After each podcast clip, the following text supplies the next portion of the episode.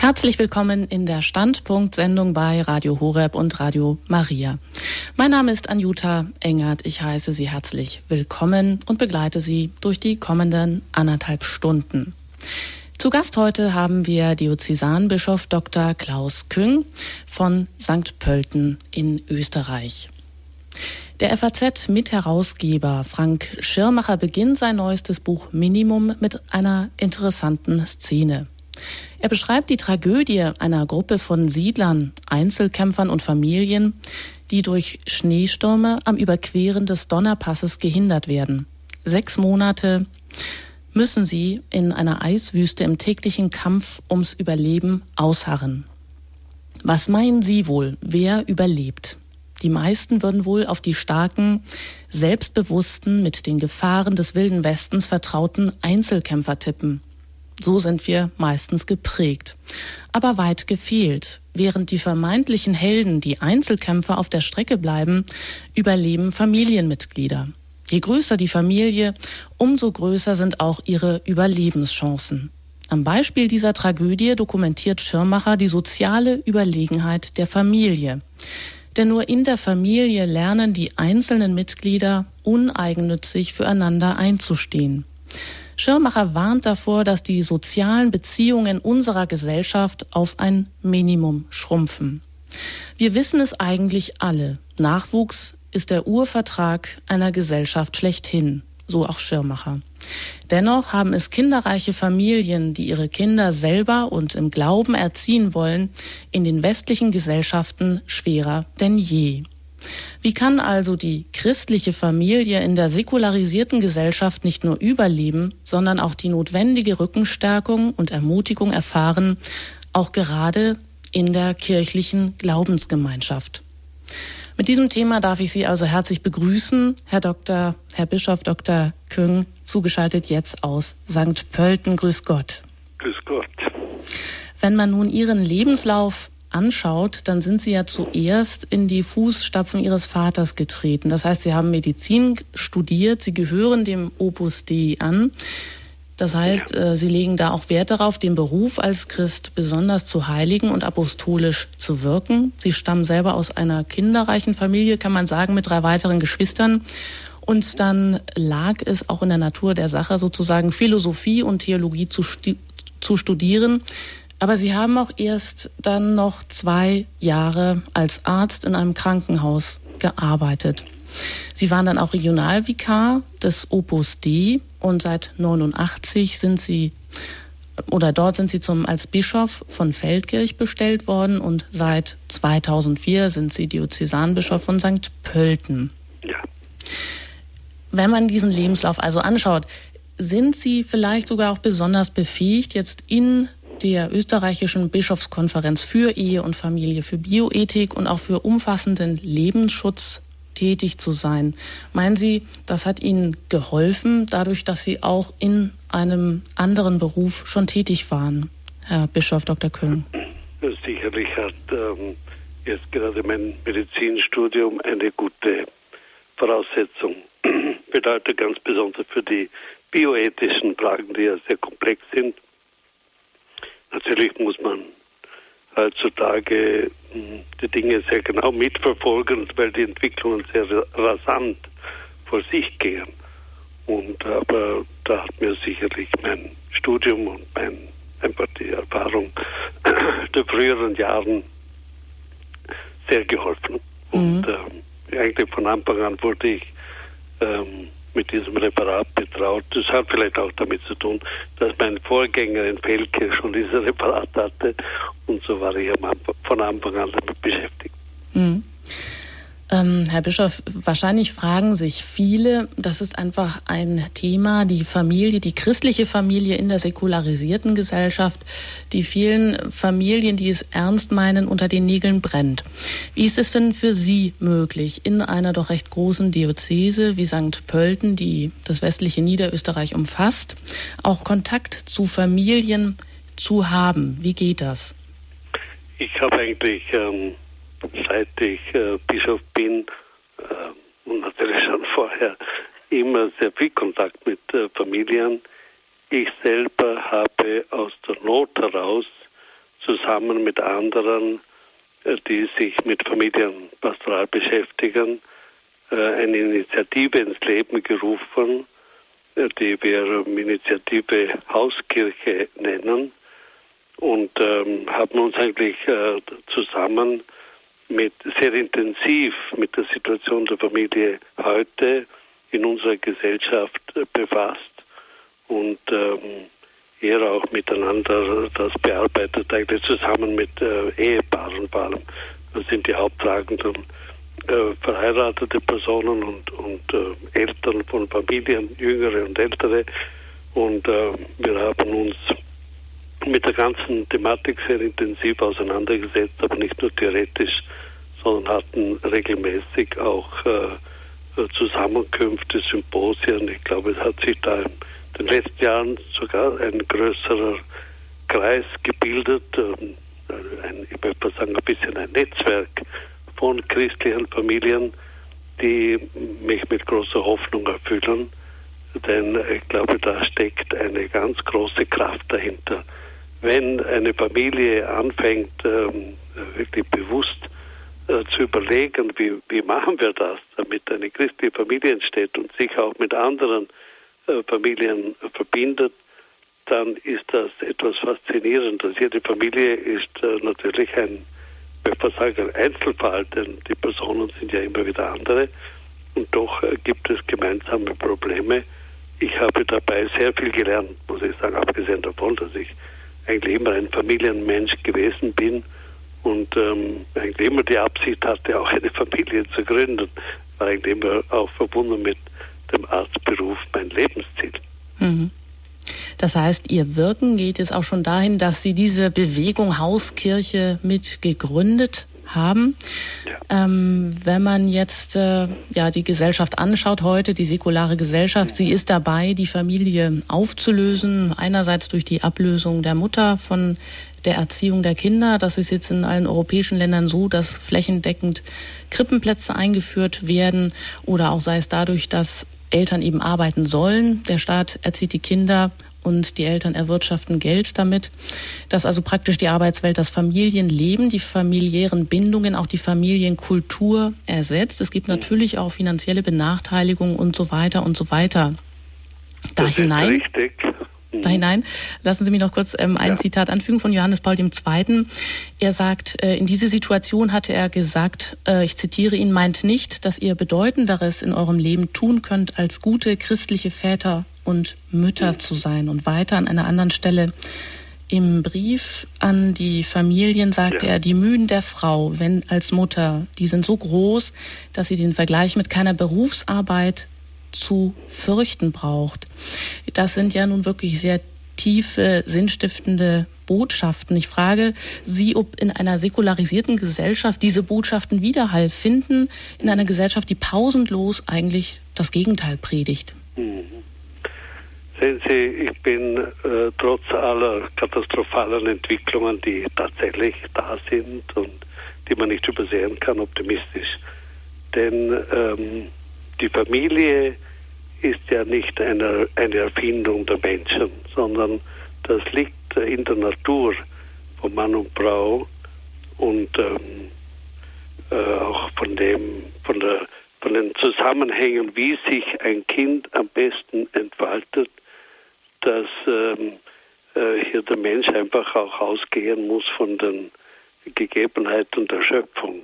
Mhm, das spiegelt sich ja auch in allen mhm. Dokumenten, auch in den von Ihnen zitierten vom Johannes, Papst Johannes Paul II.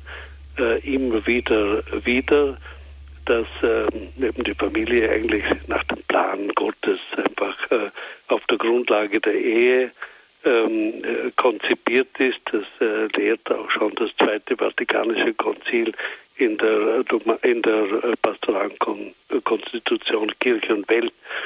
Und ähm, äh, jeder, der äh, einfach auch darüber nachdenkt und die, die Wirklichkeit anschaut, die Entwicklungen, auch die negativen, der sieht, äh, die Familie ist eigentlich unersetzbar. Zwar die Familie auf der Grundlage der Ehe zwischen Mann und Frau, denn ähm, nur so können sich Kinder äh, positiv. Wirklich äh, haben sie die guten Voraussetzungen für eine gesunde Entwicklung mit den eigenen Eltern, mit dem eigenen Vater, der eigenen Mutter und auch äh, für ähm, die, das ähm, Finden dessen, was man wahre Liebe nennt zwischen Mann und Frau, ist äh, die Bindung aneinander der beste Schutz der Person, auch für die Würde der Person und der beste Weg für die Entfaltung einer tiefer, allmählich tiefer werdenden Beziehung. Dann kommt man freilich darauf, dass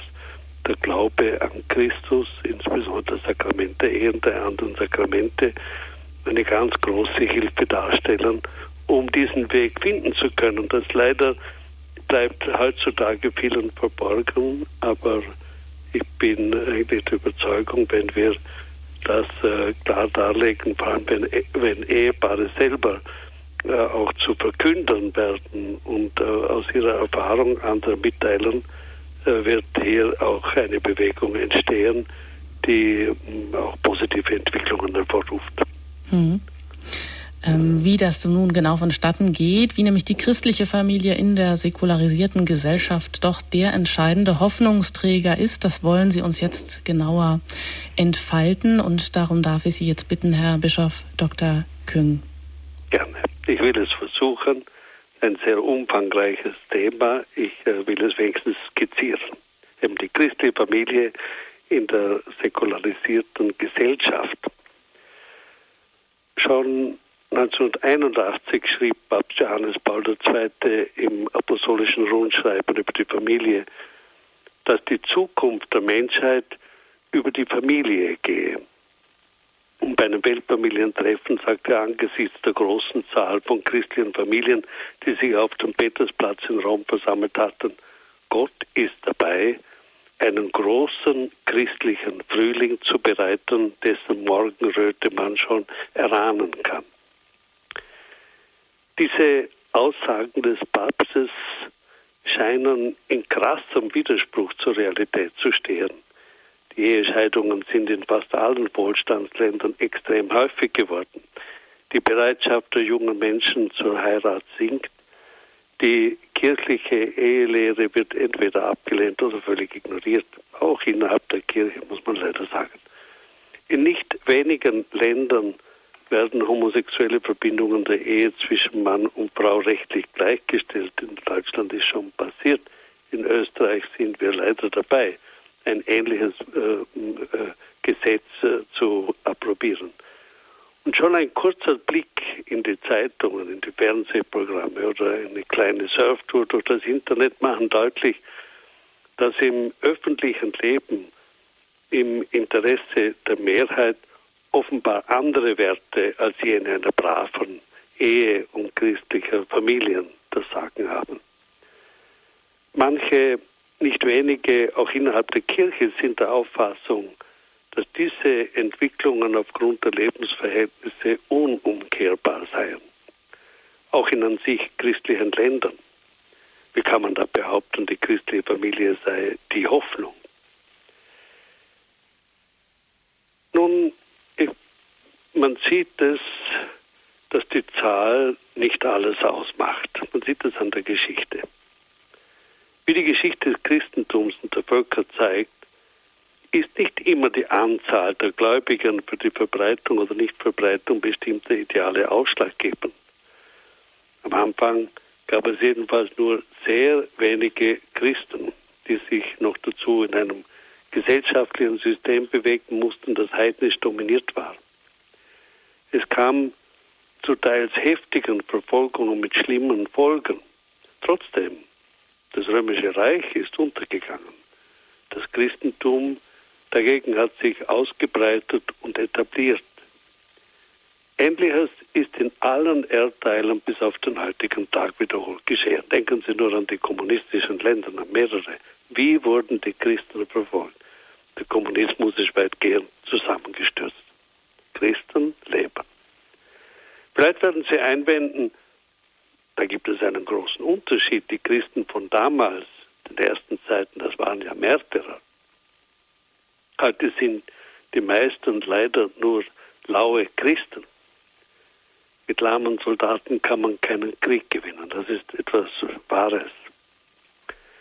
Allerdings gab es im Laufe der Jahrhunderte schon des Öfteren ähnliche Situationen wie heute. Denken wir zum Beispiel an die sogenannten dunklen Jahrhunderte. Gemeint sind die Jahrhunderte vom 8. bis zum 11. Jahrhundert. Damals kam es zum Niedergang der Sitten beim Klerus, in den Klöstern, in den Familien. Oder denken wir an die Zeiten vor der sogenannten Reformation und auch danach oder an die Epoche des Kulturkampfes. Chesterton hat einmal pointiert gesagt, dass es im Laufe der Geschichte etwa 30 Mal so aussah, als sei das Christentum endgültig auf den Hund gekommen. Gestorben sei aber jeweils der Hund. Zu positiven Entwicklungen kam es immer wieder auf ähnliche Weise. Heilige haben eine Änderung herbeigeführt. Die Änderung begann bei Einzelnen, in Gruppen, Gemeinschaften. Es kam zu Konversionen, neue Berufungen wurden geweckt, neue religiöse Gemeinschaften sind entstanden, Missionsbewegungen entfalteten sich. Also müssen wir auf Heilige warten. Ich würde sagen, ja und auch nein. Wir sollten die Dokumente des Zweiten Vatikanischen Konzils von neuem studieren.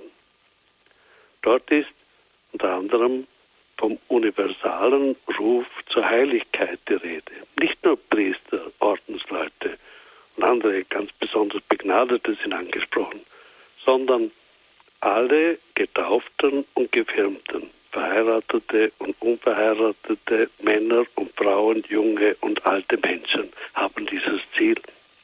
Sogar Kranke können mitwirken. Sie werden vielleicht sagen, das ist schön, das klingt gut, aber das greift ja nicht. Meine Antwort darauf, warum sollte es nicht greifen? Gott führt die Kirche und jeden Einzelnen, der ein echter Christ sein möchte, in die richtige Richtung. Davon bin ich überzeugt. Mit Halbheitern kann man in unserer Zeit als Christ nicht bestehen. Das gilt sowohl für den einzelnen Gläubigen als auch für die Familie. Nur wer sich bewusst wird, wenn ich nicht anfange, mein Christsein ernst zu nehmen und daher bestimmte Akzente setze, mir Zeit für Besinnung, Gebet nehme, mir geistige Nahrung suche, mein geistliches Leben pflege, auf manche Dinge, die heute weit verbreitet sind, verzichte, nicht mittue, wo dies für einen Christen nicht angebracht ist, kann nicht bestehen. Wer sich einfach treiben lässt und Mitläufer ist, wird unvermeidlich lau, innerlich leer, läuft Gefahr, tatsächlich den Glauben zu verlieren. Mangels Nahrung entwickelt sich der Glaube nicht. Er wird von anderen überdeckt, der Glaube erstickt, verflüchtigt sich. Das was wir ja beobachten. Dort, wo die Menschen nicht wirklich strebsam sind. Es ist aber auch heute möglich, treu zu sein, Schwierigkeiten zu überwinden. Allerdings ohne die Hilfe Gottes zu suchen, ohne sich über das Evangelium und die eigene Lebensgestaltung im Alltag Gedanken zu machen, ohne ernsthaftes Streben, wird das nicht gehen. Aber mit der Hilfe Gottes geht es, wenn man sich bemüht. Freilich, um den Sonntag gemeinsam zu gestalten, die Freizeit zu nutzen, Krisen zu bewältigen, geeignete Wege für ein friedliches Miteinander zu finden, wird sich ein christliches Ehepaar etwas einfallen lassen müssen. Es braucht eine gewisse Kreativität, auch das Gespräch mit den Kindern, besonders sobald sie größer werden. Dann findet sich ein Weg, dann finden alle Freude daran aus dem bewussten Streben nach Umsetzung des Glaubens in den heutigen Verhältnissen entsteht ein Vorgang, der das Leben des Einzelnen und das Leben einer Gemeinschaft verändert, verwandelt. Freude und Frohsein entstehen. Eine tiefer werdende Liebe wird geweckt. Das ist nicht eine Illusion, das so darzulegen. Das ist die Wahrheit, das kann man geradezu beobachten. Und gerade das hat Chancen auszustrahlen und andere anzuziehen. Ich weiß nicht, ob Sie mir folgen können. Aber auch die heutige Entwicklung hat eine positive Seite. Bestehen kann nur der, der strebt, nur der kann wirklich Christ werden. Und das führt sie zur Freude, das führt zum Optimismus. Da entsetzt eine Entwicklung ein, die eigentlich ähnlich ist wie in den Anfängen des Christentums. Freilich ist es notwendig, den Familien heute beizustehen und ihnen ein Know-how zu vermitteln. Die Seelsorge unserer Zeit bedarf wegen der derzeitigen Situation von Kirche und Gesellschaft neuer Akzentsetzungen, vielleicht auch neuer Einrichtungen. Ich bin überzeugt davon, dass sich die Seelsorge immer mehr auf die Familie auszurichten hat. Zunächst kurz eine Schilderung der Situation, die ja jedem bekannt ist, aber es ist doch gut, es zu verdeutlichen. In unserer Zeit ist die Gesellschaft durch Pluralismus gekennzeichnet. Das hängt damit zusammen, dass auch in ursprünglich christlich geprägten Ländern nicht wenige sich vom Glauben zurückgezogen haben, unterschiedlich am kirchlichen Leben Anteil nehmen. Manche praktizieren konsequent, gehen jeden Sonntag zur Messe, sind voll identifiziert mit den Aussagen des Glaubens, bemühen sich um die Einhaltung der Gebote Gottes. Andere sind nur teilweise mit der Kirche identifiziert, nehmen fallweise am Gottesdienst teil. Manchen Dingen halten sie sich an die Gebote, in anderen Dingen gestalten sie ihr Leben anders.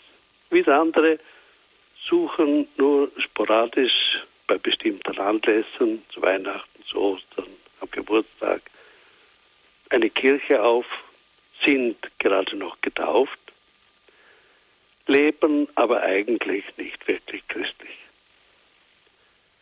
Der Einzelne, das beginnt schon beim Kind im Kindergarten, begegnet dadurch unterschiedlichen Einstellungen und Haltungen. Merkt vielleicht in manchen Belangen, dass was niemand so denkt wie er oder wie die Kirche lehrt oder wie man in der eigenen Familie lebt. Wenn es früher in einer durchwegs christlich geprägten Gemeinschaft zum Beispiel auffallend war oder fast unerträglich, wenn ein junges Paar zusammenzog, ohne verheiratet zu sein, ist jetzt manchmal geradezu das Gegenteil die Regel. Oder jemand, der konsequent jeden Sonntag oder sogar täglich die heilige Messe besucht, erscheint den anderen beinahe als übertrieben. Da nimmt es so genau, weil die Mehrheit es nicht mehr tut. Und obwohl das Gebot, den Sonntag durch den Besuch der heiligen Messe zu heiligen, auch heute gilt. Aber dadurch ist es schwerer geworden für den Christen. Er wird es nur dann tun, wenn er überzeugt ist. Ist dann noch etwas anderes zu bedenken. Durch den Pluralismus der Gesellschaft, durch diese Unterschiedlichkeit der Denkweise, bei den Lehrern, bei den Schülern, ist die ganze Wertevermittlung schwierig geworden. Das ist praktisch in allen Bildungseinrichtungen ein Problem. Da hat sich die Situation sehr stark verändert, gerade in den ursprünglich christlichen Ländern.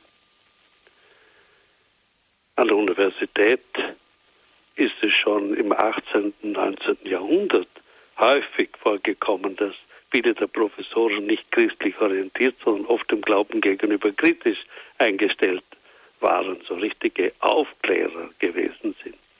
Inzwischen zeigt sich diese Atmosphäre auch an fast allen Gymnasien, an Hauptschulen, manchmal schon im Bereich der Volksschule und sogar in den Kindergärten.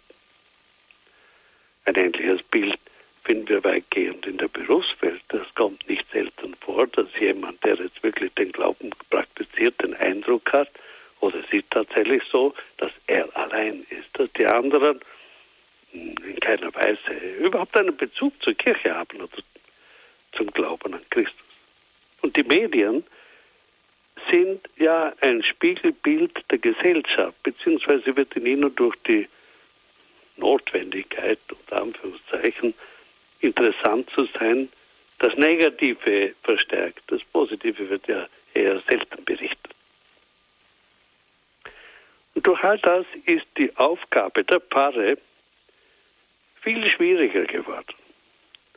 Weil unter anderem die Stütze durch die Schule weitgehend wegfällt. Es ist ja eben wirklich schwer, in dieser Situation den Glauben in der Schule weiterzugeben, wenn eben nur ein kleiner Prozentsatz von Kindern aus Familien stammt, die praktizieren, dann äh, ist es sehr schwierig, die Schüler in den Glauben einzuführen und sie für den Empfang der Sakramente vorzubereiten. Außerdem wird die Einführung der Kinder in das christliche Leben überhaupt geradezu problematisch, wenn das Beispiel der Eltern völlig fehlt. In dieser Situation kommt der christlichen Familie eine besonders große Bedeutung zu. Einerseits, weil alle Anstrengungen der Paare und der Schule ohne Rückhalt der Familie in der Regel wenig fruchtbar sein werden. Einfach notwendig, dass das Beispiel des Vaters, der Mutter sozusagen da ist, dass die Eltern dahinter stehen. Andererseits, weil das Vorbild der Eltern und Geschwister sowie anderer christlichen Familien auch heute einen festen Halt zu geben vermögen, obwohl natürlich nicht übersehen werden darf, dass es die christliche Familie heute auch nicht leicht hat. Und dass das Bemühen der Eltern noch keine Garantie dafür bedeutet, dass die Kinder sicher ihren Weg finden werden. In der Tat ist es ein relativ häufig vorkommendes großes Leid von wirklich bemühten Eltern, die christlich leben und es immer dann das Verlangen hatte, ihre, ihre Kinder zu führen, wenn sie dann sehen, dass die Kinder den Weg nicht gehen, den sie ihnen so gerne zeigen wollten. Trotzdem kommt der Familie eine große Bedeutung zu. Interessant sind die Erfahrungen die in manchen Ländern mit lang anhaltenden Christenverfolgungen gemacht wurden. Berühmt ist das Beispiel Japans. Beim missionarischen Neubeginn in Japan nach einer mehrere Jahrhunderte dauernden Pause am Beginn des 20. Jahrhunderts stellten die damit beauftragten Jesuitenpater mit Erstaunen fest, dass manche das Christentum bereits kannten, obwohl dort jahrhundertelang keinerlei Seelsorge geschehen war. Durch die Weitergabe des Glaubens in und durch Familien war doch noch hier und dort ein gewisses christliches Leben vorhanden. Ähnliche Erfahrungen wurden im 20. Jahrhundert vor allem in den kommunistischen Ländern gemacht. Das Zweite Vatikanische Konzil hat von neuem den Begriff Ecclesia Domestica, Hauskirche, aufgegriffen, weil in einer weitgehend säkularisierten Gesellschaft der Familie für die Glaubensvermittlung eine besondere Bedeutung und Aufgabe zukommt. Freilich darf nicht übersehen werden, dass die Familie durch die Entwicklung der Gesellschaft die Veränderungen in den Bildungseinrichtungen, auch in den Paaren selbst betroffen. Und außerdem für ihre Aufgabe überhaupt nicht vorbereitet ist. In früheren Zeiten war es oft gar nicht bewusst, dass sich die Eltern um die Glaubensvermittlung für die Kinder kümmern sollten. Sie sagt, das ist Aufgabe des Kaplans, das es heute nicht mehr gibt, oder des Religionsunterrichtes, oder des Pfarrers. Mit anderen Worten, die Familie ist gerade in einer säkularisierten Gesellschaft für die Weitergabe des Glaubens, auch der christlichen Werte, sehr wichtig. Aber da ist eine große Anstrengung notwendig, um dies bewusst zu machen, um die Familie dafür zu befähigen und ein Netzwerk zu schaffen. Denn die Familien sich gegenseitig bestärken die Familie wirklich beheimatet ist. Es gibt außerdem noch viele andere Aspekte, die zu bedenken sind. Die Familie ist die wichtigste Schule des Lebens und der Liebe. Das heißt, es geht nicht nur um den religiösen Aspekt, der sehr wichtig ist. Insbesondere in den ersten Lebensjahren wird die Persönlichkeit eines Menschen, werden die wichtigsten Verhaltensmuster wie Vertrauen, Ehrlichkeit, Einordnung in das Familienleben, Liebesfähigkeit, aber auch Selbstbewusstsein und Selbstbehauptung grundgelegt. Die Entwicklung hängt dabei in einem großen Maße von der Zuwendung der Eltern, von der Beziehung zu den Geschwistern, von der Geborgenheit und Liebe der familiären Umgebung ab. Wenn diese liebevolle Umgebung, die Zuwendung der Eltern fehlen, wenn Probleme vorhanden sind, hat dies, wie wir alle wissen, oft tragische, häufig das ganze Leben bemerkbar bleibende Folgen. Selbst bei Personen, die irgendwo den Weg finden. Man merkt es manchmal noch im hohen Alter, dass jemand eben keine Liebe empfangen hat als Kind.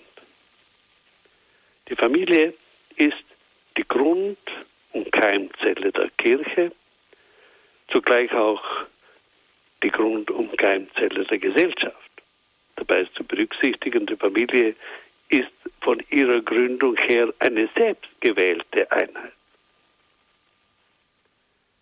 Ein Mann und eine Frau, die sich lieben lernten, haben sich füreinander entschieden und im Vertrauen auf Christus für immer zusammengeschlossen, um gemeinsam mit den Kindern, die ihnen Gott schenkt, den Lebensweg zu bewältigen. So sollte es jedenfalls sein.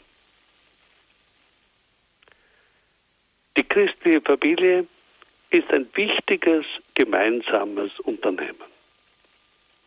Man könnte die Familie, ich sage das manchmal spaßhalber auch, als Kampfeinheit bezeichnen, sofern man das Leben als Kampf betrachten will. Das heißt, es wäre eine kleine Gruppe, die sich in dieser total säkularisierten Welt ähm, durchkämpft, die versucht, ähm, sozusagen den Sieg zu erringen für das Leben.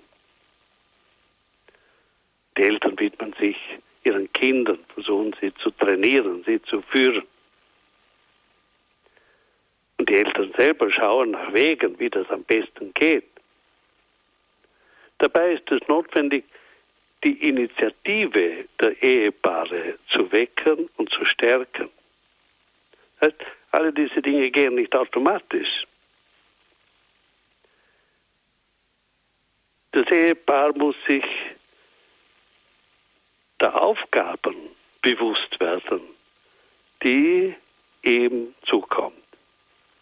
Jedes Ehepaar muss dann entsprechend den persönlichen Umständen und Gegebenheiten, die ja sehr unterschiedlich sein können, gerade heutzutage gibt es da Riesenunterschiede, seinen Weg finden, um gemeinsam in der Liebe nach und nach zu wachsen und zu reifen natürlich auch, um den Kindern beizustehen. Das ist die große Aufgabe der Eltern, den Kindern die Grundlage für das Leben zu vermitteln, ihnen auf den Weg zu helfen und sie das erste Stück des Weges zu begleiten. Da sieht man schon, dass die Kinderkrippe eine Notlösung darstellt, muss man, sollte man wirklich für Notsituationen nun in Anspruch nehmen. Am wichtigsten ist schon die Nähe von Mutter und vom Vater. Die Erziehung der Kinder ist eine anspruchsvolle, schöne, manchmal auch schwierige Aufgabe. Gerade in der heutigen Zeit, da die Einflüsse auf die Kinder und die Jugendlichen vielseitig und massiv sind. Die Familie braucht Anregungen für die Gestaltung des Lebens im Alltag, im Kirchenjahr, also im Weihnachten, Ostern, Advent, Fastenzeit, Mai, Pfingsten, in der Familie gelebt werden. In Arbeit und Freizeit, wie da die Zeit genützt wird, die Gelegenheit genützt wird, wie man zusammenhilft. Zur Bewältigung der verschiedenen Probleme, dann mit kleinen, mit heranwachsenden Kindern, mit Jugendlichen, mit Pubertären, den verschiedenen Phasen. Sie bedarf der Hilfe, um eine für ihre Lebensumstände passende Familienkultur zu entwickeln. Heißt eben, dass man auch wirklich Zeit miteinander verbringt, die Aufgaben verteilt, miteinander sozusagen zurechtkommt. Das ist heute oft nicht einfach. Die Eltern sind berufstätig, oft beide, die Engagements sind vielseitig. Die Kinder haben ihre Pläne oft schon sehr, sehr früh. Da ist Fernsehen, Internet, sie bieten Möglichkeiten, stellen aber auch eine Gefahr dar. Es muss erlernt werden, sie verantwortungsbewusst zu verwenden. Eine wunderbare Hilfe kann es bedeuten, wenn von den einzelnen Familienmitgliedern die heilsame Wirkung des Bußsakramentes entdeckt wird. Und allgemein die Bedeutung der religiösen Glaubenspraxis für die Lebensbewältigung erfasst wird. Kann sich so eine Persönlichkeit entfalten. Und der Weg gefunden werden, trotz mancher Probleme, vielleicht auch großer Probleme, zur Bewältigung der Konflikte, sodass die Ehe dauerhaft sein kann, auch wenn man sich, auch wenn es eben schwierige Phasen gibt, ein friedliches Miteinander kann erzielt werden. Das kann sich jung und alt entfalten. Die Mutter Teresa hat einmal gesagt, eine Familie, die gemeinsam betet, bleibt beisammen. Und sie hat recht. Von größter Bedeutung ist weiter, sie hat das schon angedeutet, gerade in einer weitgehend nicht christlichen oder in christlichen Gesellschaft die Vernetzung der christlichen Familien untereinander. Da werden dann die Chancen auch für die Kinder größer, dass sie den Weg finden. Wenn sie Gleichaltrige kennen von anderen christlichen Familien, wenn die Familien untereinander befreundet sind, vielleicht auch miteinander den Urlaub verbringen, Heimat haben in einer Paare oder in einer Gemeinschaft. Meines Erachtens wird die Paare, die Seelsorge in der Region oder in einer Gemeinschaft in der Zukunft vor allem die Aufgabe haben, die Gläubigen in Christus zusammen, so dass sie eben dort eine Heimat haben, Bestärkung empfangen und ihnen gleichzeitig Rückhalt gegeben wird, Hilfestellung damit sie ihren Weg als Christen finden und gehen können, wobei da auch jeder selber irgendwo seinen eigenen Weg finden muss. Christus ist der Weg. Aber dann ist das ja eine Konkretisierung, je nach Person, je nach Umständen. Eine der wichtigsten Zielsetzungen jeder religiösen Gemeinschaft wird darin bestehen, allen jenen, die kommen, die an den Gottesdiensten bzw. an den Bildungsveranstaltungen teilnehmen, beizustehen, damit sie die eigene Berufung erkennen und ihr entsprechen. Bei jungen Paaren wird es darum gehen, dass ihnen bewusst gemacht wird, welche die Voraussetzungen sind, um eine Familie zu gründen, um einen gemeinsamen Lebensweg zu wagen.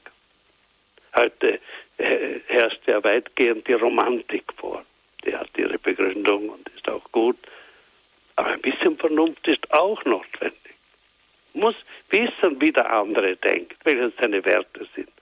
Ob man ihn sich vorstellen kann als Vater oder als Mutter der eigenen Kinder. Viele tun sich außerdem heute sehr schwer, sich endgültig zu entscheiden. Aber diese Entscheidung ist wichtig. Vielen ist nicht mehr bewusst, warum kirchlich heiraten. Da müssen sie motiviert und ermutigt werden. Das ist eine Riesenaufgabe, eine wichtige Aufgabe. Und Verheiratete brauchen meines Erachtens auch im Besonderen heute die Ermutigung, Kinder zu bejahen. Auch mehrere Kinder. Heutzutage muss von neuem bewusst gemacht werden, dass kinderreiche Familien in der Regel für die Entwicklung der Fähigkeit zu Solidarität, Verantwortung, Verlässlichkeit, Anpassung, auch zu Konfliktbewältigung und insbesondere Liebesfähigkeit die bessere Voraussetzung bietet als die Kleinfamilie. Dass Kinder für die Eltern ein Schatz sind, der sie reich macht dass es sich lohnt, auch diese manche Opfer zu bringen oder vielleicht große Opfer zu bringen, um eine größere Familie zu haben. Es ist notwendig, zu Großzügigkeit zu ermutigen. Eltern reifen mit ihren Kindern, lernen viel von ihnen. Die großherzige Widmung an die eigene Familie, nicht nur ein halbes Jahr, nicht nur ein paar Monate, auch nicht nur ein Jahr, sollte heute von neuem propagiert werden. Es lohnt sich, auch wenn das Opfer abverlangt und im Widerspruch zu den gängigen Trends in unserer Gesellschaft steht. Sehr wichtig scheint mir bewusst zu machen, dass Gott uns so ruft, wie wir sind. Und dass jeder Mensch mit seiner Vorgeschichte, mit seinen Fehlern und Schwächen zur Liebe berufen ist. Gerade im Zusammenhang damit und im Zusammenhang mit den Schwierigkeiten, die im Miteinander einer Familie und überhaupt im Leben niemals ganz fehlen, ist der Glaube an Christus, sind das Gebet, der Empfang der Sakramente die großen Hilfen, um trotz allem den Weg zur Liebe finden und auf ihn beharren zu können. Jemand, der betet, jemand, der mit Christus verkehrt, jemand, der bei ihm Hilfe sucht, hat große Chancen, dass er den Weg findet zu dem, was er fühlt, was auch den anderen, den, den er an der Seite hat, froh macht. Freilich, es ist eben von größter Bedeutung bewusst zu machen, die christliche Familie ist nicht ein abgehobenes Ideal, das nur für ganz wenige erreichbar ist. Im Gegenteil, für jeden der an Christus glaubt, der auf Christus baut, nicht nur auf die eigenen Kräfte, ist es möglich. Das setzt allerdings Demut voraus, heißt auch das Wissen um die eigene Begrenztheit und Schwäche. Das setzt Vertrauen in Christus, den guten Willen, einander zu helfen und sich helfen zu lassen voraus. In der kirchlichen Gemeinschaft haben deshalb auch jene eine Heimat, die gescheitert sind, die Enttäuschungen erlitten haben, an ihren Wunden leiden. Gott hat seinen Sohn gerade deshalb zu uns gesandt, damit wir nicht verloren gehen, sondern gerettet werden. Wer selbst trotz aller Fehler bemüht ist, kann die Schwierigkeiten des anderen auch besser verstehen. Nochmals kurz zusammenfassen. Christliche Familien, die auf die Hilfe Gottes bauen und sich bemühen, entsprechend zu leben, haben, meines Erachtens, davon bin ich zutiefst überzeugt, auch in einer säkularisierten Gesellschaft große Chancen, die Prüfung des Lebens gut zu bestehen und den Weg zu finden, der zur wahren Liebe führt. Dabei ist freilich erforderlich, dass jeder einzelne Christ persönlich mittut, zur Initiative bereit ist, nachdenkt, überlegt, mit anderen redet, Rat sucht, Gott sucht. Mitlaufen, sich darauf beschränken, das zu tun, was die Mehrheit tut, ist zu wenig. Ein christliches Leben führen beschränkt sich nicht darauf, mehr oder weniger regelmäßig den Sonntagsgottesdienst, der sehr wichtig ist, zu besuchen oder manchmal irgendein Gebet zu sprechen. Es ist mehr. Es ist letztlich immer die Bemühung um eine echte Nachfolge Christi in den eigenen Umständen und Gegebenheiten.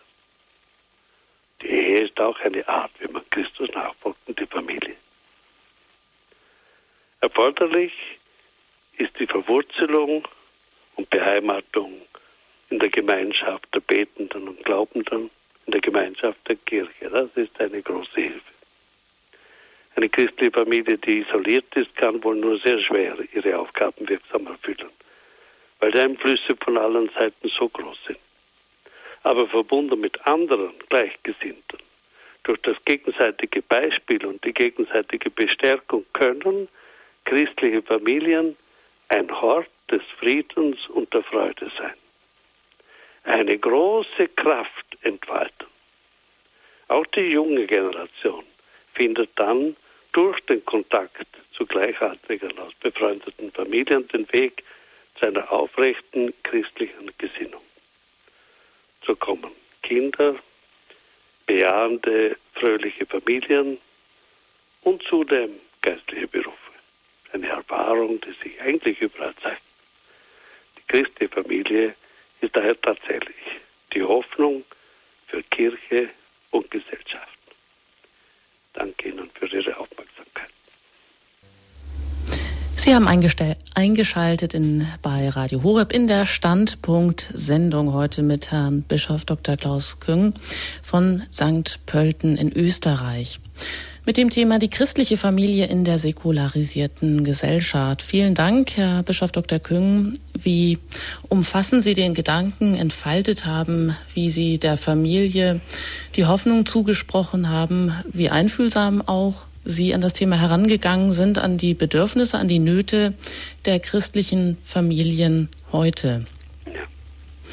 Ja, die Familie, die Ehe und die Familie Sie können nicht einfach als Produkt historischer Umstände angesehen werden oder als Überbau, der von außen der menschlichen Liebe aufgezwungen wird. So hat es Papst Johannes Paul II. formuliert, so haben Sie es ja auch gesagt, sondern, Zitat weiter, ganz im Gegenteil, die Familie stellt eben ein inneres Bedürfnis dieser Liebe dar, damit sie sich in ihrer Wahrheit und in der Fülle der gegenseitigen Hingabe erfüllen kann. So noch einmal Papst Johannes Paul II., der auch ganz besonders die Theologie von Ehe und Familie von noch einmal ganz neu aufgerollt hat. Mhm.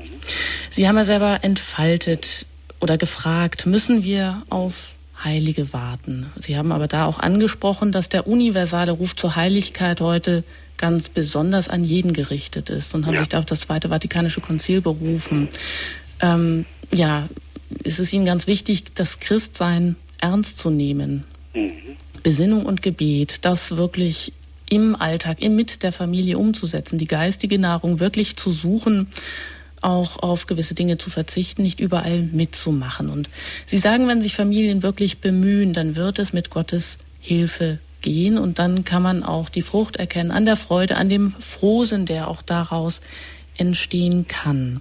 Familie als das Wichtigste, als die wichtigste Schule des Lebens und der Liebe haben sie dargestellt, vor allem auch die Vernetzung der christlichen Familien, dass man es alleine heute nicht schaffen kann, dass es eigentlich nur dann geht, wenn sich Gleichgesinnte zusammentun.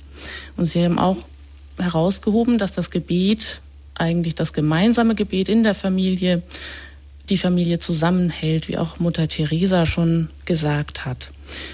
Wie ist es nun, wenn wir schauen, die vielfachen Voraussetzungen auf den Ruf Gottes gläubig zu antworten, wenn die fehlen. Es gibt einfach viele Menschen, die bindungsunfähig sind, die familienunfähig sind aufgrund ihrer persönlichen Lebensgeschichte, die einfach dieses Urvertrauen nicht erfahren haben von ihren Eltern in ihrer eigenen Familie. Aber ich denke, das ist wahrscheinlich schon die Voraussetzung, um überhaupt erstmal glauben, hoffen und lieben zu können, um also diese Urfähigkeiten auch entwickeln zu können, weil es eben keine Eltern gab, die bedingungslos diesen Menschen dann diese bedingungslose Liebe vorgelebt haben. Mhm. Ähm, in diese ja, was kann man denn eigentlich oder da tun oder was sagen Sie diesen Menschen oder vielleicht die auch versuchen, eine christliche Familie zu leben, aber die einfach mhm. immer wieder auch mit ihrer eigenen Geschichte konfrontiert sind, die sie erstmal heilen ja. lassen müssen? Was sagen Sie diesen Menschen zu? Mhm. Äh, ich würde äh, sagen, dass natürlich die eigene Erfahrung in der Jugend, in der Kindheit spielt eine sehr, sehr große Rolle es kann aber trotzdem auch bei jemandem, der sehr negative Erfahrungen gemacht hat, dann zu einer Entdeckung Gottes kommen. Es kann dazu führen, dass ein Heilungsvorgang einsetzt, wenn er versucht oder wenn sie versucht, das Leben entsprechend zu gestalten, an sich zu arbeiten beginnt und immer aufs Evangelium hört und dann auch in der Regel geistliche Begleitung sucht, die wichtig ist, da kann doch jemand ähm, irgendwo den Weg finden, sowohl zu einem geistlichen Leben, das immer wichtig ist, nicht nur für Priester und Ordensleute, aber auch als Priester und als Ordensleute und kann jemand auch den Weg äh, zu einer Familie in der Regel finden. Und äh, ich glaube, wichtig ist aber, dass, dass jemand selber ähm, auch an sich arbeitet, reift und versucht, ähm, bestimmte Eigenschaften zu entfalten, bestimmte Fähigkeiten und äh, andere ungeordnete Neigungen äh, zu, zu, zu besiegen oder, oder jedenfalls einen Weg zu finden, um äh, trotz dieser Schwächen, die wir ja alle in irgendeiner Form haben, ähm, ja, wirklich miteinander zu leben. Da ist ja dann auch das Miteinander wiederum Schule, um sich zu verbessern. Mhm. Aber ich würde da nicht, auch wenn eben die, die eigene Kindheit äh, eine ganz große Rolle spielt, aber es gibt doch Chancen. Für mich ein ganz großes Beispiel zum äh, Don Bosco, der mit Straßenkindern völlig vernachlässigt dann eigentlich in der Regel gearbeitet hat. Und äh, nicht wenige davon haben später den Weg sogar äh, zum Priestertum gefunden, äh, wobei das ja auch eine, eine, eine gesundete, eine Persönlichkeit voraussetzt, was auch noch nicht bedeutet fehlerfrei. Niemand ist fehlerfrei. Solange wir unterwegs sind, haben wir alle unsere Schwierigkeiten, aber doch, es kann eine Stabilität erreicht werden, die Voraussetzung ist, um beziehungsfähig zu sein. Hm. Also für Gott ist nichts unmöglich oder wie es auch anders heißt, ähm, er kann auch auf krummen Wegen gerade ja, schreiben. Richtig. Familie werde, was du bist. Das ist der, der Aufruf und Ausruf von Johannes Paul II. im apostolischen Rundschreiben über die Familie. Und auch Bischof Dr. Klaus Küng von St. Pölten in Österreich fordert dazu auf oder spricht von einem großen christlichen Frühling ja, den wir schon erahnen können. Und das betrifft auch die christliche Familie. Er hat gesagt, nicht die Anzahl der Gläubigen ist ausschlaggebend, wie die Geschichte des Christentums in den ersten Jahrhunderten zeigt, sondern eben die, die sich bewusst dafür entscheiden. Und deshalb fragen wir auch heute in der Standpunktsendung bei Radio Horeb nach der christlichen Familie in der säkularisierten Gesellschaft mit Diözesanbischof Dr. Klaus Küng. Eine erste Hörerin hat sich zu Wort gemeldet. Ich darf Sie begrüßen aus dem Markgräfler Land. Grüß ja, Gott. Grüß Sie. Grüß Sie. Ich danke sehr, dass, dass dieses Thema einmal angeschnitten wurde. Ich stamme, wir, wir sind eine Riesenfamilie, fünf Kinder, elf Enkel. Ja. Und ähm, wir haben also Erfahrungen mit religiöser Erziehung verschiedenster Art. Es ja. sind Kinder da zwischen 8 und 23 Jahren. Mhm. Das ist eine Spanne, die alles mit sich bringt, was man überhaupt sich vorstellen kann. Da brauche ja. ich gar nicht mehr sagen. Mhm. Es ist aber so, dass das Beispiel der Eltern, das heißt, dass zum Beispiel das Tischgebet. Wenn es weggelassen wird, dann ist es weggelassen. Wenn es gebetet wird, dann wird, dann beten die Kinder mit. Das haben wir erfahren. Wir haben öfters mehrere Kinder am Tisch sitzen. Mhm. Es ist nicht sehr einfach, dann noch evangelische Kinder mit in der Familie zu haben. Mhm. Es ist nicht einfach, Religionslehrer zu haben, wie wir erlebt haben, dass der, der Lehrer mit der Bibel unter dem Arm hereinkam und sagte, ich sollte Ihnen heute etwas aus diesem Buch erzählen, aber ich halte nichts davon. Solche Dinge geschehen heute. Es ist manchmal zum Weinen. Und wenn man zu Hause nicht äh, das Beispiel gibt, weiterbetet, einfach weitermacht und vertraut, dann ist, kommt man sich vor, auf, vor auf, wie auf verlorenen Brüsten. Ja. Verstehen Sie mich bitte? Ich verstehe sehr gut, ja. Das ist eine Erfahrung, die tatsächlich viele machen. Äh, ich ermutige trotzdem. Das heißt, äh, ich weiß schon, dass eine Familie es gar nicht leicht hat. Und äh, eben in der heutigen Zeit ist man mit so vielem konfrontiert. Aber ich denke trotzdem, dass die Familie die Chance ist für die Kinder und eigentlich für, für alle Beteiligten. Und äh, wie gesagt, es ist natürlich sehr, sehr wichtig, dass wir mh, auch in der Seelsorge entsprechend auch eine Erneuerung suchen, sodass Familien, christliche Familien tatsächlich auch eine Heimat haben, Bestärkung finden und ähm, auf diese Weise auch die Ermutigung erhalten, die sie brauchen. Ja, es sind Kinder dabei in gewissem Alter, die gehen nicht einfach nicht mehr mit in den Gottesdienst. Mhm. Die wollen nicht mehr mit. Ja. Die wollen ausschlafen. Das ist es richtig. sind einfach, äh, ja. es sind Dinge aufgetaucht. Das war bei uns zu Hause über, das kam überhaupt nicht in Frage. Mhm. Und ähm, äh, man weiß manchmal nicht, was man machen soll. Mhm. Ich, ich selber habe das Gebet zum Heiligen Geist mir als Herzgebet vorgenommen und zur Mutter Gottes, denn anders schaffen wir es mhm. nicht. Äh, da haben Sie recht. Ich glaube auch, das ist ein guter Weg. Also wirklich ein, äh, letztlich Vertrauen haben. Ähm, es ist schon wahr, es sind die ganzen Einflüsse da, die Disco, vermutlich auch bei Ihnen. Ja, genau. Die am Samstagabend, gehen die Jugendlichen oft sehr spät weg. Und äh, mir hat letztens ein Familienvater gesagt, äh, über uns ist früher vieles erspart geblieben. Wir hatten das nicht. Das muss man auch sehen. Gleichzeitig äh, ist es wichtig, Geduld zu haben. Mhm. Ja, Gewisse Phasen haben wir alle gehabt wahrscheinlich äh, dann ja, heute sind die Einflüsse oft sehr, sehr massiv. Und ähm, wichtig ist das Vorbild, wichtig ist auch, dass man, dass sie immer wissen, dass sie kommen dürfen, dass die, die Tür immer offen ist für die Kinder, ganz ja. gleich, was passiert ist. Ja, das Und ist ähm, ja. dann, glaube ich, eben gibt, äh, muss man auch, auch dafür beten und dann manchmal auch, auch wirklich schauen, dass die Beziehung zueinander eine gute ist, sodass man miteinander wirklich im Gespräch ist. Und ich denke hm, gerne an ein Gespräch mit einigen äh, älteren Männern in einer kleinen Berggemeinde, die auch nicht ohne Schwierigkeiten ist, die haben dort sehr viel Tourismus.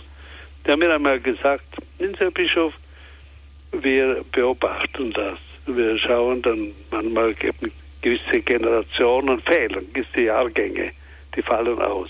Mhm. Und dann, wenn man hinschaut, auf einmal taucht einer wieder auf oder eine. Mhm. Und wir sagen, aha, da ist ein Heimkehrer da. Hm? Und, und sie, sie haben mir gesagt, es ist fast immer so, dass wenn die Eltern praktizieren, dann kommen sie wieder zurück. Hm? Man hat ja, natürlich ja. keine Garantie und, und man darf auch nicht zu schnell äh, falsche Schlüsse ziehen. Ja. Und die, mhm. Äh, die Wege äh, Gottes sind sehr geheimnisvoll, aber die der Menschen auch.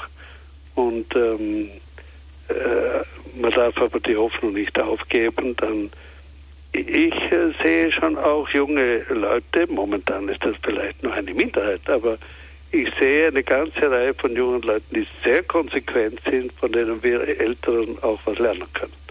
Ja. Und ähm, also ich spüre bei Ihnen einen guten Hirten. Und diese guten Hirten, mhm. die brauchen wir. Das ist in der Tat äh, richtig. Mhm. Und da sind wir auch froh, dass wir Herrn Bischof Dr. Küng heute hier haben, denn er ist ja auch für Ehe und Familie insbesondere zuständig. Ja. Und wir wollen weiter auch Ihre Anliegen äh, jetzt auch in der Gesprächsrunde aufgreifen und ja. auch da noch weiter nachhaken. Ich danke Ihnen für Ihren Anruf. Bitte. Und als äh, weitere Hörerin darf ich Frau Hamann aus Köln begrüßen. Grüß Gott. Ja, ich grüße Sie herzlich und ich möchte mich auch ganz herzlich für den optimistischen Vortrag von Herrn Bischof Küng bedanken. Ich habe Erfahrungen mit älteren Frauen, die an Erstkommunionfeiern teilgenommen mhm. haben, ja. die dann aber gar nicht, wo man gar keine Zukunftshoffnung mehr machen kann. Mhm. Die Angehörigen der Kommunionkinder haben sich so verhalten, als ob sie gar keine Verbindung mehr zur katholischen Kirche hätten. Mhm. Und dann kann man sich ja auch vorstellen, dass dann nachher die Kommunionkinder, dass da nur noch ein kleiner Teil äh, mhm. sonntags in der Kirche zu sehen ist. Ja, ja. Und da, da haben wir beide Eltern gesagt, ich bin ja noch älter, ich habe ja noch äh, erlebt, dass ich liebe Eltern hatte, besonders einen lieben Vater, den ich ja. mit 17 verloren habe, der mich bis dahin schon gefestigt hatte für das mhm. Leben. Und äh, wir hatten, ich war die jüngste von fünf und dann äh, äh, ergibt sich ja doch alles weitere dann von selber. Wir mhm. haben auch unsere Kinder noch äh, gut er, äh, ja. erz erzogen. Wir gehen ja. immer noch zusammen. Ich wohne mit dem Sohn im Haus. Wir gehen immer noch zusammen mit der Schwiegertochter sonntags gemeinsam mhm. in die Kirche. Mhm. Frau Hammann, vielleicht können wir die Frage so ähm, ja, konkretisieren, dass wir einfach Herrn Bischof fragen, äh, was können Sie, Herr Bischof, tun, um mhm. eine ja, verbindliche Festlegung für den Religionsunterricht beispielsweise mhm. festzuschreiben, ja, dass es nicht nur biblische Geschichten oder Inhalte, also richtige religiöse Inhalte gibt, dass wenn Eltern, so wie Frau Hamann beschreibt, die Kommunionvorbereitung bestreiten, dass doch hier noch mehr dazukommen muss, wenn Sie jetzt gar keinen religiösen Bezug haben. Was können Sie da mhm. ausrichten? Ja, ja.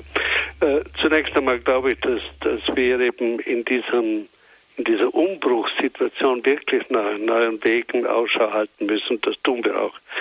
Äh, die, man kann eigentlich heutzutage oft nichts mehr voraussetzen, weder bei den Kindern noch bei deren Eltern, auch wenn dann immer wieder Ausnahmen auch, auch vorhanden sind. Und da ist es sehr wichtig, dass jetzt auch abgesehen von der Schule, Religionsunterricht ist ein Thema, dann die Vorbereitung der Erstkommunion ist ein zweites, eigentlich wirklich eine volle Katechese den Kindern vermittelt werden muss und deren Eltern ähm, auch, äh, so dass sie die, Grund, äh, die Grundlagen bekommen, kindgemäß, altersgemäß. Das muss natürlich jemand machen, der selber glaubt und äh, der selber auch äh, sich wirklich mit dem Glauben befasst hat, entsprechend die Inhalte darlegen kann. Und da ist es sehr wichtig, die Eltern einzubeziehen und anzusprechen. Äh, das ist nicht einfach, aber auch eine Chance für die Eltern. Äh, ich habe ähm, da gerade letzte in meiner eigenen Diözese äh, gehört von einem Bemühen eines Priesters, der ähm, so die Messe in Stückweise sozusagen für die Kinder im Beisein der Eltern darlegt, möglichst einfach und verständlich. Und wer am meisten profitiert, so, so höre ich, sind die Eltern die dann oft ein, ein wirkliches ähm, Aha-Erlebnis machen, weil sie gar nicht wussten, worum es eigentlich geht. Mhm. Und äh, wir müssen uns einstellen auf eine missionarische Situation. Das heißt, äh, das Samenkorn ausstreuen äh, und äh, liebevoll äh, diesen Erstkommunionunterricht äh, erhalten ist noch die Frage, ob wir nicht äh, doch auch das Alter, das Erstkommunionalter doch wieder ein bisschen in die Höhe anheben müssen, wie es, glaube ich, in Italien bereits geschehen ist, weil man es einfach nicht mehr schafft, wenn die Kinder so nichts mitbringen von zu Hause und keinen Rückhalt haben. Und wir müssen eben schauen, wie wir die Eltern ansprechen und äh, dann ist das eine Chance. Es kann hier und dort auf einmal wieder sozusagen der Groschen fallen, wie man früher gesagt hat. Und ähm, es werden immer, es wird sich immer auch das Gleichnis des Samenkornes wiederholen. Und beim anderen fällt es auf einen felsigen Grund, beim anderen wird das Samenkorn nicht, sich nicht entfalten, weil es verdorrt, weil ihm an Feuchtigkeit fehlt.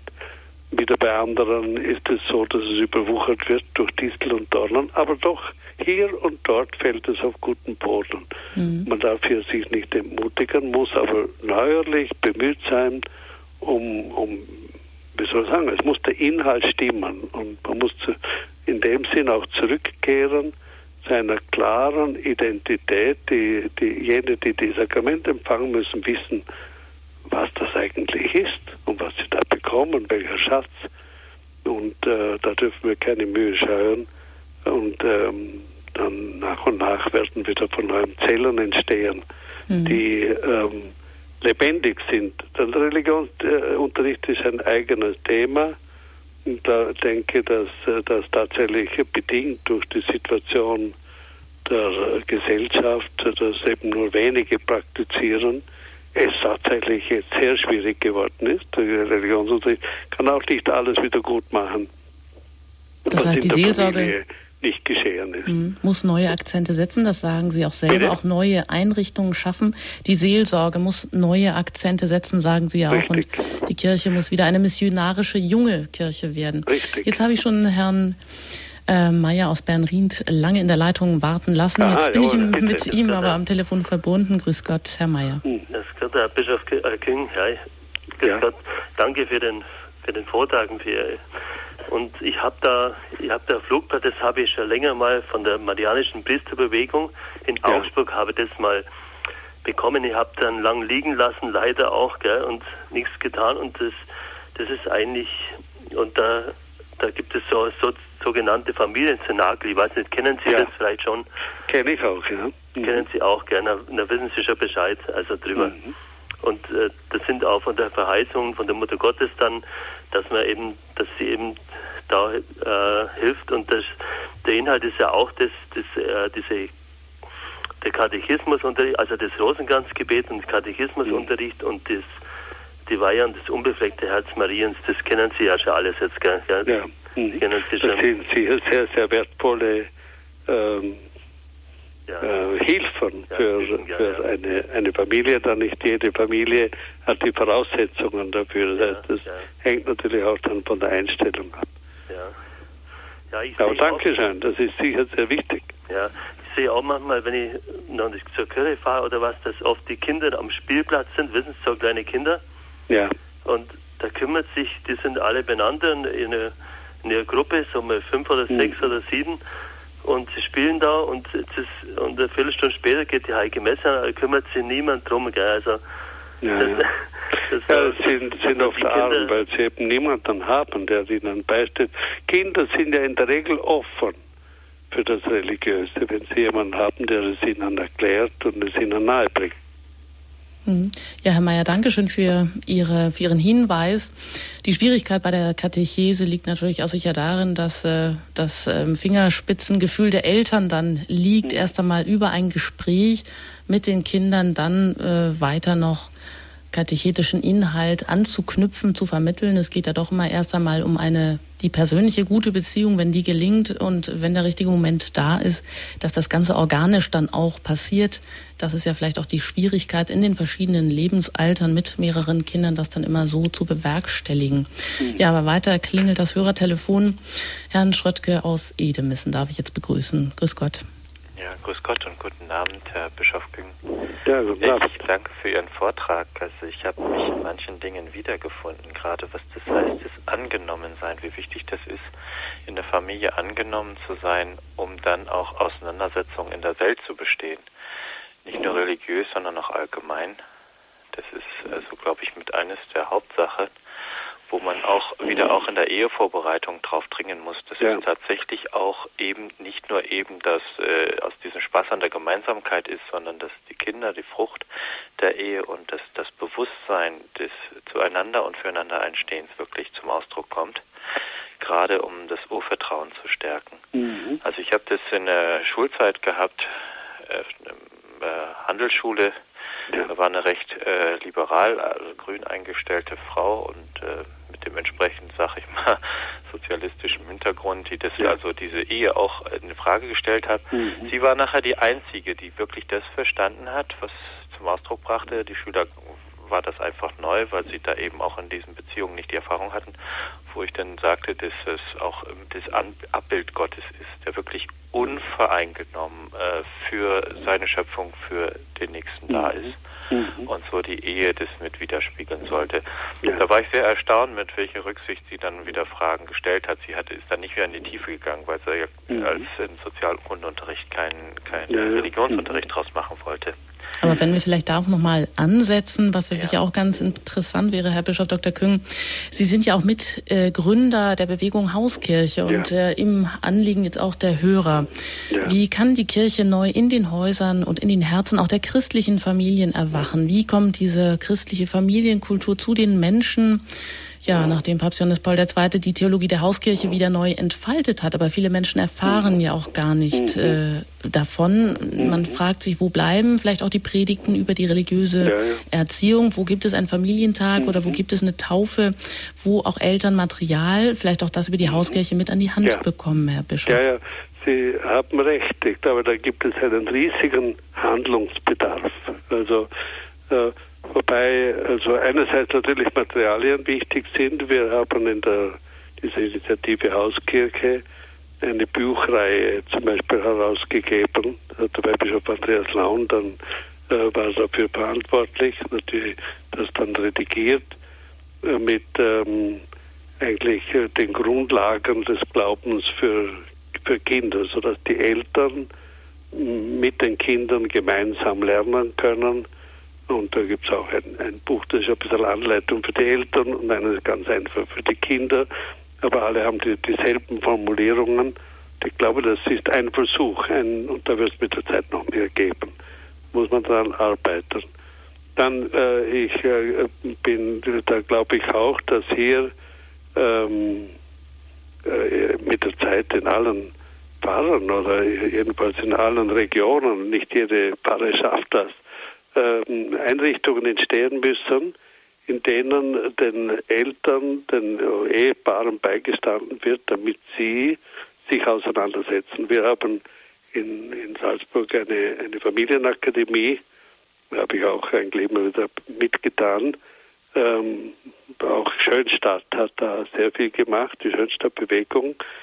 Da versucht man Ehepaare zu trainieren, möchte ich fast sagen, damit sie sich mit den verschiedenen Fragen auseinandersetzen und sie fähig werden, anderen Ehepaaren beizustehen. Und ich glaube, dass da auch sehr wichtig ist, nicht nur der Priester, der Priester muss auch mittun, aber auch die Eheleute, die selber ihre Erfahrungen machen, die sich äh, damit befassen, die nicht nur Empfänger der Verkündigung sind, sondern auch Träger der Verkündigung. Und zwar natürlich an erster Stelle für die eigene Familie, aber auch, ich habe das immer als sehr wertvoll erlebt, wenn Ehepaare da mittun, für die Weitergabe dieser verschiedenen Themen. Ich habe einige erwähnt, Familienkultur oder das äh, Kirchenjahr in der Familie oder Feste feiern in der Familie oder die Verwendung der Medien ist ein Riesenthema. Die, also Fernsehen, Internet ist jetzt äh, überhaupt ein neues Gebiet oder Konfliktkultur, äh, Versöhnung,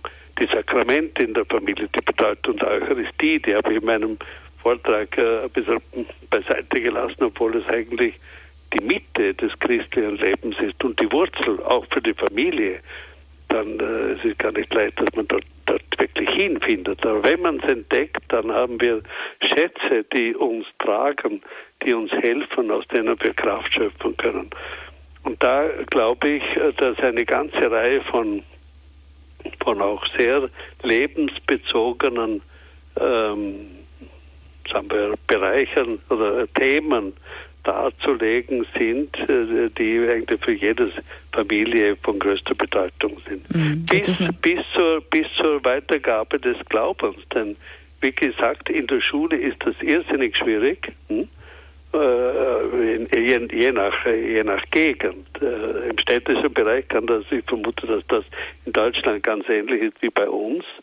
Wenn einmal nur sehr wenig Leute praktizieren, dann haben sie eben von 20 Kindern äh, wenn sie Glück haben, ein Kind das Kreuzzeichen zusammenbringt. Die anderen haben es nie gelernt. Mhm. Und, und äh, das hat eine Übung im Vater Unser. Die anderen hören das, lernen das wie ein Gedicht, aber sie praktizieren es ja nicht. Und da, das ist äh, eine ganz äh, schwierige Situation. Und da muss die Familie befähigt werden, mehr zu tun dann das hat mhm. natürlich auch seine Schwierigkeiten, ist nicht so einfach. Das Aber ist so schön, dass Sie darauf hinweisen, ja, auf ja. diese Familienakademie Akademie, ja. äh, in Salzburg, wobei natürlich die Ausrichtung in Salzburg, ja. die dann über zwei Jahre für die Familienassistenten ähm, ausbilden, einzigartig ist. Das muss man sicherlich schon auch mhm. sagen. Da gibt es Nachbildungen oder Gleichgesinntes äh, aber in Deutschland äh, mit einer schon leicht anderen Ausrichtung. Das ist wahrscheinlich hier schon in Salzburg einfach einzig. Ja, ja. Mittlerweile wir noch, haben, das kann sich ja noch ändern. Ja. Ich darf weitere Hörerinnen begrüßen. Wir haben jetzt, äh, sind wir dabei, ich meine, die, die Schönstadt Akademie in Wien hat seit Jahren äh, diesbezüglich tätig. In Deutschland gibt es das, glaube ich, auch an einigen Orten. Die machen, die machen auch genau das auch, also mhm. Ausbildung von Familientrainern so nennen sie es. Ja. Mhm. Und wir machen es jetzt auch österreichweit. Wir sind dabei, jetzt ein Projekt christliche Familie von der Bischofskonferenz aus zu starten. Das wird getragen insbesondere von jungen Familien, die eigentlich schon seit Jahren ganz fest dabei sind. Das sind wirkliche Hoffnungen. Äh, für die Kirche sind momentan vielleicht noch äh, kleine Zellen, die aber, glaube ich, äh, eine explosive Kraft haben. Das wird auch für Deutschland so sein. Ich darf Frau Steinwender aus Villingen begrüßen. Sind Sie noch dran? Ja, Grüß ich Gott. bin noch dran. Bitte schön. Guten Abend. Ich habe leider Ihren Vortrag nicht gehört, sondern jetzt nur die Telefonanrufe. Ja. Aber ich wollte einfach ein kleines Zeugnis aus unserer Familie geben. Ich war aus der katholischen Kirche ausgetreten in die Freikirche, ja. bin dann wieder zurück in die katholische Kirche und habe immer gedacht, lieber Gott, hoffentlich bringe ich jetzt nicht den, das ganze Durcheinander, das ich da habe, in die eigene Familie und habe immer gedacht, oh Gott, lieber Gott, mach's Beste draus. Und es war dann wirklich so, dass meine Schwester im Rahmen der Kommunionvorbereitung ähm, ja irgendeinen Durchbruch geschafft hat, jetzt wirklich ganz aktiv in der Gemeinde ist, im Pfarrgemeinderat ja. ganz groß mitmacht, dass ihre beiden Kinder, der eine mhm. ähm, bei den Ministranten, der ist jetzt Oberministrant und der andere ist auf dem Weg zum katholischen Priester, was ich mir nie vorstellen hätte können, wo Gott lieb, wirklich aus dem Chaos, was ich aus der Freikirche an Theologie mitgebracht mhm. habe, das Beste gemacht habe. Und ich komme aus Bolsbach, Frau Engert, das wird Sie freuen, aus Olsbach. Das ist nicht weit entfernt, ja. ja ähm, wir haben einfach von unserem Dorf her so eine feste, würde ich jetzt mal sagen, Grundstruktur vom katholischen Glauben mitgekriegt. Wir haben jeden Sonntag, ich sage immer, unsere Spaziergänge gehabt, weil wir hatten eine halbe Stunde bis zur Kirche und es war ganz selbstverständlich, dass wir jeden Sonntag morgens in den Gottesdienst sind, mittags in die Andacht. Ich denke, wir haben so viel auch eucharistische Wurzeln, weil ja damals immer noch der eucharistische Segen am Ende von der Andacht war. Pfarrer ja. Zolk, Gott hab ihn selig, ähm, hätte uns da begleitet auf unserem Weg als Kinder. Und ich denke, das hätte uns getragen durch all hm. diese äh, Irrwege, sage ich jetzt ja. mal. Und wir sind wieder zurück. Und jetzt pflege ich meine Mutter schon seit anderthalb Jahren. Und die Nachbarkinder, die kommen, die kriegen mit, dass unsere Mutter und ich mhm. mit dem Radio Horeb zusammen den Barmherzigkeitsrosenkranz beten, dass wir, die kriegen ein, die können das Vater unser jetzt wirklich alle uns, also. Wunderbar. Ja, und das kann man nicht machen, das kann man sich eigentlich nur schenken lassen. Sehr gut. Das war einfach so mein Beitrag. Danke vielmals. Vielen Dank, ja. Frau Steinwender. Ja. Ein schönes Zeugnis, was auch ein bisschen Gelassenheit in die ganze Sache hineinbringt. Ähm, ja, mit dem Gebet und mit der Hoffnung auch um die Gnade einfach ja, ja Zeugnis zu geben. Mhm. Frau Lanka aus Wolfurt in Österreich hat uns erreicht. Ich grüße Sie. Grüß Gott, Ihre Eminenz.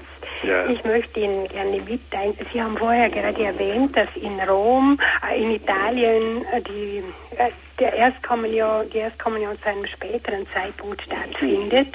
Und nachdem meine jüngste Tochter schon 20 Jahre in, in Rom lebt und mhm. ein Kind ist jetzt zur Erstkommunion gekommen und das andere kommt zur Firmung und ja. ist sie also da wird einfach zweieinhalb Jahre Vorbereitung gemacht, Katechismus, ja. außer dem Religionsunterricht, ja. sowohl für die Erstkommunion wie für die Firmung. Und ja. da müssen die Kinder einmal schon fünf Jahre und Gottesdienstbesuch am Sonntag ist Voraussetzung, sonst kommen sie nicht zur Erstkommunion, sonst kommen sie nicht zur Firmung. Und das wird sogar noch von den Religionslehrern kontrolliert. Also das sind teilweise, also in dieser Pfarre, wo die Margot wohnt, das sind Karmeliter und da sind Schwestern und Patres und die machen diesen Unterricht und die schauen ob die Kinder kommen. Und da sind wirklich in der Kirche, da kann man vorne gar nicht hinein, da sind 250 Plätze ungefähr für die Kinder und die werden auch gefüllt. Das sieht, also sieht man bei uns gar nicht so viele Kinder. Und ich glaube, das wäre sehr wichtig, wenn man eine intensivere Vorbereitung machen würde, ja. weil die Tischmütter die gehen ja hier oft selber nicht in die Kirche. Das ja, sind doch gar keine richtig, praktizierenden ja. Christen. Die sind nachher auch nicht mehr in der Heiligen Messe. Richtig, und die Kinder auch nicht. Und ich finde, dass das einfach sehr bedauerlich ist. Da haben Sie recht. Also ich glaube, das sind hoffnungsvolle Ansätze und wir müssen da dringend drüber nachdenken und sind auch dabei. Und ähm, was nicht ist, kann werden. Vielen Dank, Frau Steinwender. Ja, Herr Bischof Dr. Küng, eine Frage noch. Sie sind ja auch Berater des päpstlichen Rates für die Familie. Das ja. heißt, der Rat ist zuständig für alle Fragen rund um das mhm. Thema Familie, Familienpastoral, Katechese, Apostolat der Familie, auch die Spiritualität der Ehe und Familie und so weiter. Worin besteht denn jetzt da auch Ihr Engagement beziehungsweise das, was Sie dann als Familienbischof hier auch einbringen können? Ja, ja. Wir vom Päpstlenrat für die Familie gehen, Impulse aus für die ganze Welt, äh, wo man äh, versucht, eben in diesen Themen dann auch immer wieder, ähnlich wie jetzt gerade die vorher dargelegt wurde in Bezug auf die anderen Sakramente, äh, die Grundlagen bewusst zu machen. Zum Beispiel war ein Thema in den letzten Jahren die Ehevorbereitung. Das war im Päpstlenrat für die Familie ein, ein, nach einer sehr gründlichen Arbeit ein, eine, eine Grundlinie, eine Leitlinie, die erstellt wurde, eigentlich mit sehr hohen Ansprüchen. Die Ehevorbereitung sogar zwei Jahre wäre dort vorgesehen. In Österreich haben wir jetzt auf ähm, von neuem die ganze hm, Frage der Ehevorbereitung studiert, die Situation analysiert und, und versucht, ähm, haben wir den, den heutigen Verhältnissen entsprechend neue äh, Standards oder, die, oder sagen wir so, die Standards erneut festzulegen, was unbedingt in der Ehevorbereitung drin sein soll. Das wurde inzwischen von der Bischofskonferenz approbiert dann die Umsetzung, das wird noch viel Mühe bereiten. Es ist gar nicht einfach, eben die, ja, die Voraussetzungen dafür zu schaffen, aber wir sind dabei. Hm. Es heißt ja ein familiäres Konsortio auch, dass die erste Verantwortung für den pastoralen Dienst an den Familien in der Diözese dem Bischof zukommt, mit ja. allem, was dazugehört. Andererseits, äh, wie ähm, geht das gut ineinander, dass jedes Ehepaar, wie Sie sagen, auch seinen eigenen Weg findet, sein eigenes Apostolat findet, wo es sich in der Gemeinde einbringen kann aber wie ist es, äh, das klang ja auch oft hier an, wenn die Heimat in der eigenen Gemeinde nicht gefunden wird? Wenn einfach im Ort, äh, wo die Familie lebt, ähm, eben keine Nachbarn sind, mit denen die Kinder spielen können, wo sie auch das Gleiche vorgelebt bekommen wie zu Hause, nämlich ein christliches Ideal. Mhm. Wenn sich also christliche Familien über große Distanzen vernetzen müssen und dann natürlich im Alltag so nicht ohne weiteres ähm, zueinander kommen. Das ist ja mhm. schon eine Schwierigkeit, weil natürlich, das äh, wiederholen wir hier auch immer wieder, die Werte, wenn wir sie alleine leben, dann ist es wirklich sehr schwer, unseren Kindern das beizubringen, wenn sie mhm. eigentlich ständig den Gegenwind mhm. außen ins Gesicht bekommen. Ja. Was kann man hier noch besser ja. tun, damit das ineinander greift? Ja. Zunächst scheint mir einfach wichtig zu sein, dass halt das bewusst wird, dass heutzutage überhaupt, um als Christ zu leben, Eigeninitiative nötig ist. Und die, die Volkskirche, in der jetzt einfach alle, weil sie am Sonntag zur Messe gegangen sind, alle sind nie gegangen, aber viele, fast alle, an vielen Orten. Oder dass man bestimmte Dinge tut und anderes nicht tut, weil das halt so üblich ist, die zerbricht. Die ist schon zerbrochen in, an vielen Orten.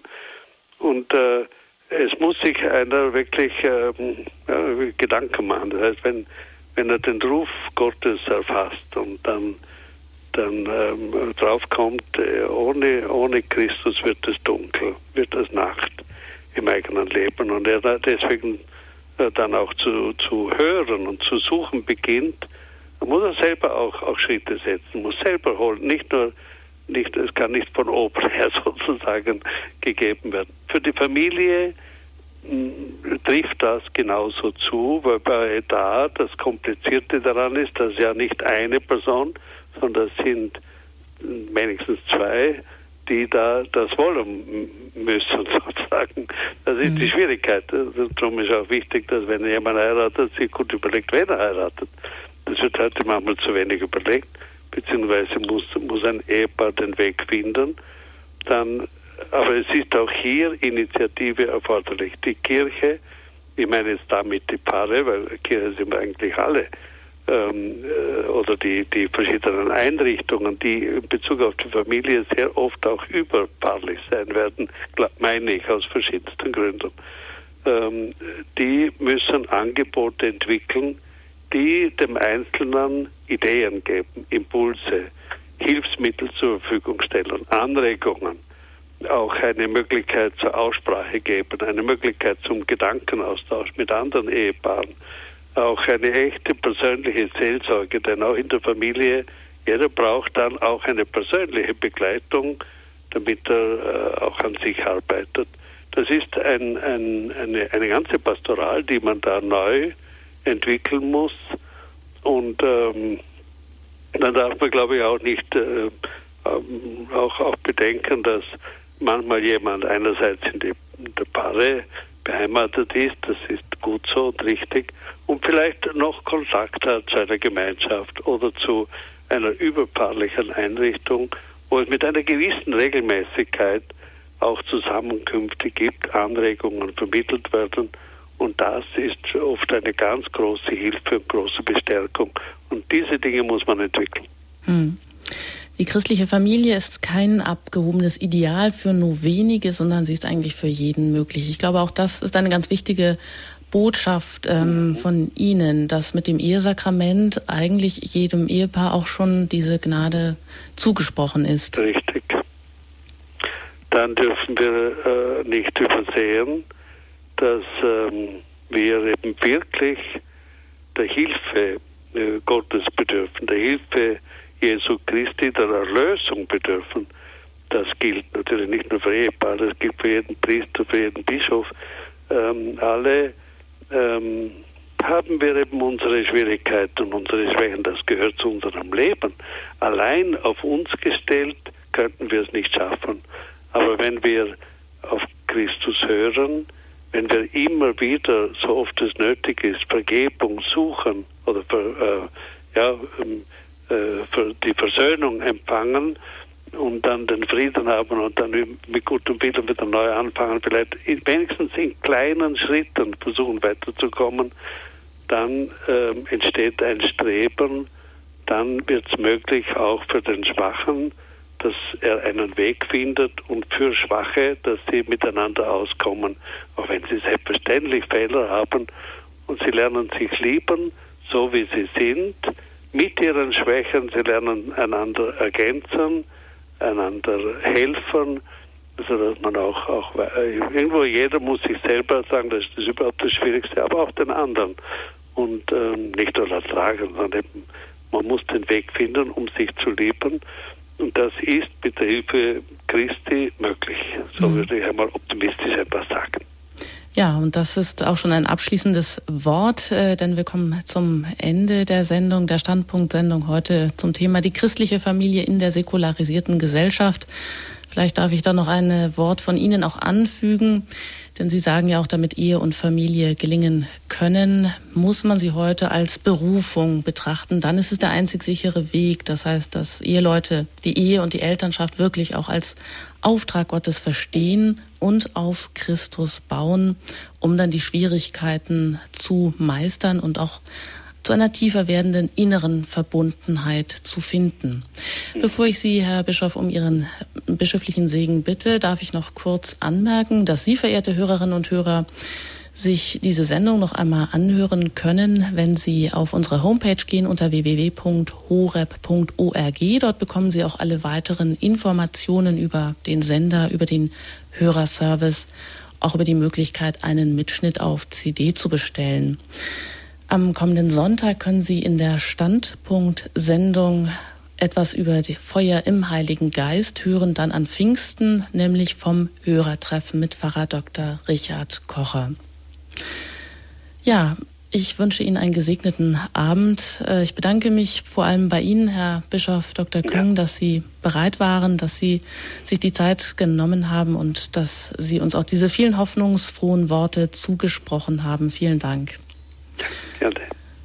Ich wünsche Ihnen einen gesegneten Abend. Und verbleibe. Ja, am Mikrofon war Anjuta Engert und zum Abschluss darf ich Sie um Ihren ja, bischöflichen Segen bitten. Gerne. Der Name des Herrn sei gepriesen, von nun an bis in Ewigkeit. Unsere Hilfe ist im Namen des Herrn, der Himmel und, und Erde erschaffen hat. Ich segne euch der mächtige Gott, der Vater, der Sohn und der Heilige Geist. Amen.